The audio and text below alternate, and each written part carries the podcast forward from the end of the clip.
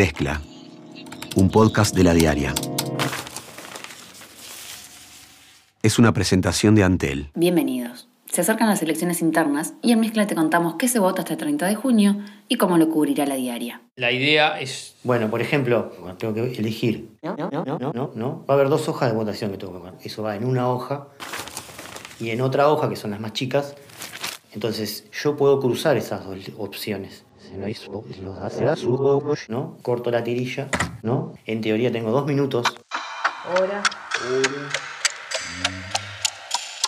¿no? Y es un día bastante particular. El domingo serán las elecciones internas. Seguramente hayas visto que cuando reparten listas incluyen dos hojas. Una tiene el precandidato a la presidencia y la lista de candidatos titulares y suplentes a integrar el órgano deliberativo nacional y la otra tiene la lista de candidatos titulares y suplentes a integrar el órgano deliberativo departamental. Hablamos con Luis Romboli sobre qué es lo que se vota en estas internas. Opciones de votación hay varias, incluso dentro del mismo partido. Sí. Bueno, por ejemplo, dentro de lo que se llama lema o partido, ¿no? Va a haber dos hojas de votación que tengo que. Presidente, precandidato a la presidencia y órgano deliberativo nacional, eso va en una hoja, y en otra hoja, que son las más chicas, voto al órgano deliberativo departamental. Dentro de un mismo lema, yo puedo cruzar esas dos opciones.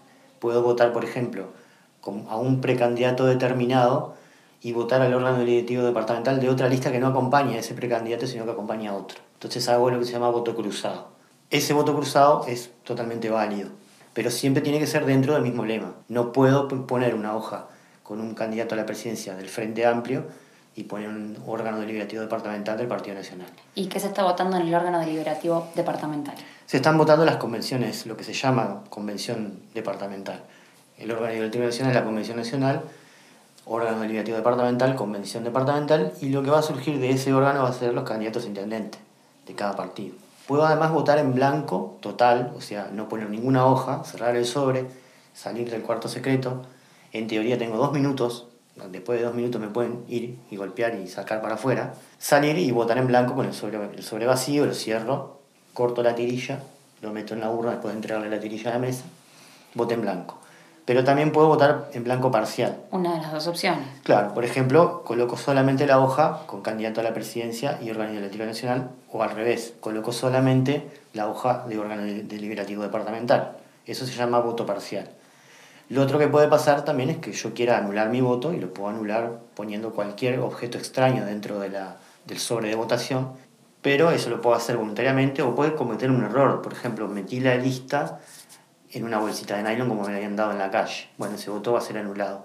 Todo aquel objeto extraño o marca o señal que pueda identificar mi voto como propio, o sea, como que ese voto fue mío, va a generar que se anule ese voto y no va a ser válido. En las elecciones internas se usa el padrón de habilitados de la Corte Electoral en el que están inscriptas todas las personas habilitadas para votar. Bien, la Corte Electoral eh, habilitó en la, en la página una opción que vos podés poner la credencial y te dice en qué circuito votás.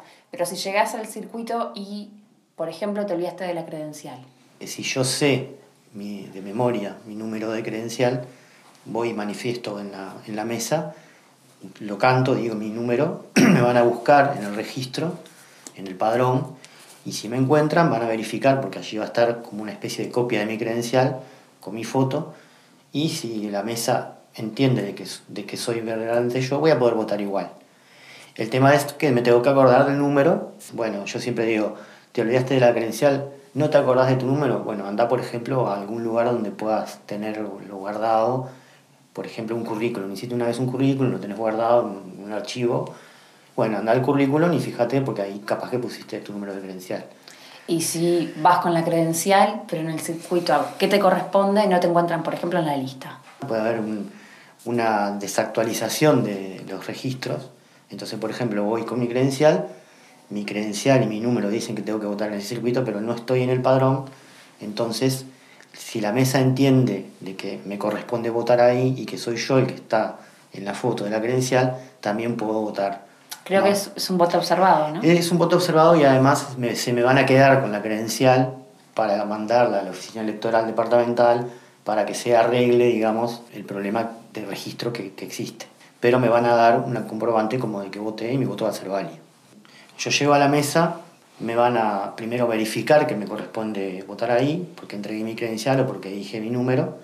Después de que se verifican y aceptan de que yo voto, me van a registrar. Ahora van a tener una, una computadora, una laptop, con la que también van a ir registrando. Esto pasa desde la última elección. Y me van a dar un sobre, voy a agarrar un sobre, le voy a mostrar el número a la secretaria, que lo va a anotar también, y voy a pasar a lo que se llama cuarto secreto. Si yo voy a otro circuito que no sea el que me corresponde votar, no voy a poder votar. Los únicos habilitados para poder votar eh, de manera observada, o sea, con voto observado, que es un voto que se identifica en un sobre especial de color celeste, Son los integrantes de la mesa. son los integrantes de la mesa y el custodia. ¿da? Ni siquiera pueden votar observados los delegados. Todo partido está habilitado a tener un delegado en cada uno de los circuitos. Inclusive a tener un delegado en el circuito y hay un delegado más generales que son de toda una zona, por ejemplo. Esas personas que se tienen que registrar ante la mesa de votación también no pueden votar observado, tienen que ir trabajar en un circuito fuera de su zona de votación, en algún momento del día van a tener que ir a votar a donde les corresponda. El domingo se podrá ir a votar entre las 8 de la mañana y las 7 y media de la tarde en las mesas receptoras de voto que te corresponde según el plan circuital. Estas elecciones son voluntarias y por eso, en caso de no poder votar, no se aplica ninguna sanción. Si fueras a votar ahora, ¿a qué posibilidades te enfrentás? Lo primero, lo primero que hay que decir de estas elecciones, a diferencia de otras instancias, las que vamos a tener en octubre y capaz o probablemente en noviembre, es que esta instancia no es obligatoria. Nadie te va a multar si no vas a, a votar. Los circuitos abren a las 8. Si bien la Comisión Receptora de Voto, que son tres personas, funcionarios públicos designados para este, llevar adelante esa mesa, Que seguramente tengan que estar antes. que van a estar antes, el circuito abre a las 8. Entonces, antes de las 8 no se puede votar. La comisión receptora de voto está formada por tres funcionarios públicos, uno es presidente, secretario y vocal, que se, ya vienen designados así, y va a haber un custodia de la urna, que es un personal de las Fuerzas Armadas, se pueden ser militares, eh, marineros de la Fuerza Aérea, Que salvaguarda la urna. Sí, y que no puede eh, estar armado con un arma de fuego. Bueno, hora de cierre, o sea, yo puedo ir a votar desde las 8 hasta las 19.30. Eso es lo que dice el reglamento, pero la Comisión Receptora de Votos está capacitada a extender el horario si hay, por ejemplo, personas que todavía no votaron y ya son las 19.30. Puede extender hasta que esas personas voten, pero no más de una hora. O sea, si hay Hasta una- 20 y 30. hasta 20 y 30 es el plazo máximo, si 20 y 30 queda gente eh, por votar, no va a poder votar porque la mesa tiene que cerrar esa hora. Además, la diaria se prepara para hacer una cobertura especial de las elecciones internas. Los editores de política, Santiago Sánchez y Mariana Cianelli, nos adelantan algo de lo que se viene. Desde la redacción. ¿En qué se diferencia el domingo con un día de trabajo habitual? Y es un día bastante particular, vamos a tener muchos más periodistas trabajando en la calle, va a ser también un trabajo hasta últimas horas, eh, vamos a, a cerrar bastante tarde.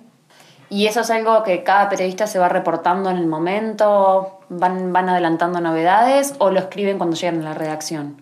La idea me parece que es que cada periodista también vaya un poco teniendo un contacto con los editores y también entre ellos, porque a veces pasa que de repente dos candidatos que compiten entre ellos pueden tener novedades de cómo viene la mano y si van pasando información. Entonces es muy importante el contacto tanto del periodista que está en el búnker con la redacción como sí con los periodistas entre sí.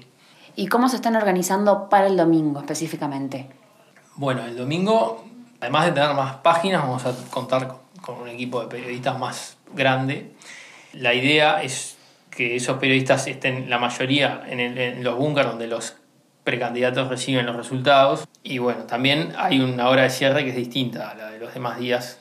Entonces eso permite estar actualizados más a última hora de lo que va a pasar, porque si uno cierra el día que a la hora que cierra cualquier día, probablemente no tenga un resultado muy cabal de lo que va a pasar en las, en las elecciones. Pero de esta manera, siendo un día especial, tenés la posibilidad de trabajar de otra manera. ¿Y cómo eligen los candidatos y los búnkers a cubrir? Bueno, vamos a, a dividirnos. eh, hay periodistas fijos de la sección que han venido siguiendo los diferentes partidos, el Partido Colorado, el Partido Nacional y el Frente Amplio. Esos periodistas van a ir a, a esos búnkers y después eh, vamos a agregar con, otros periodistas que se sumen de otras secciones para, completar en, otros búnkers. La particularidad, una cosa que, definimos es que vamos a cubrir aquellos eh, partidos que tengan competencia interna, este, que hayan varios precandidatos. ¿Y qué esperan ustedes de las internas?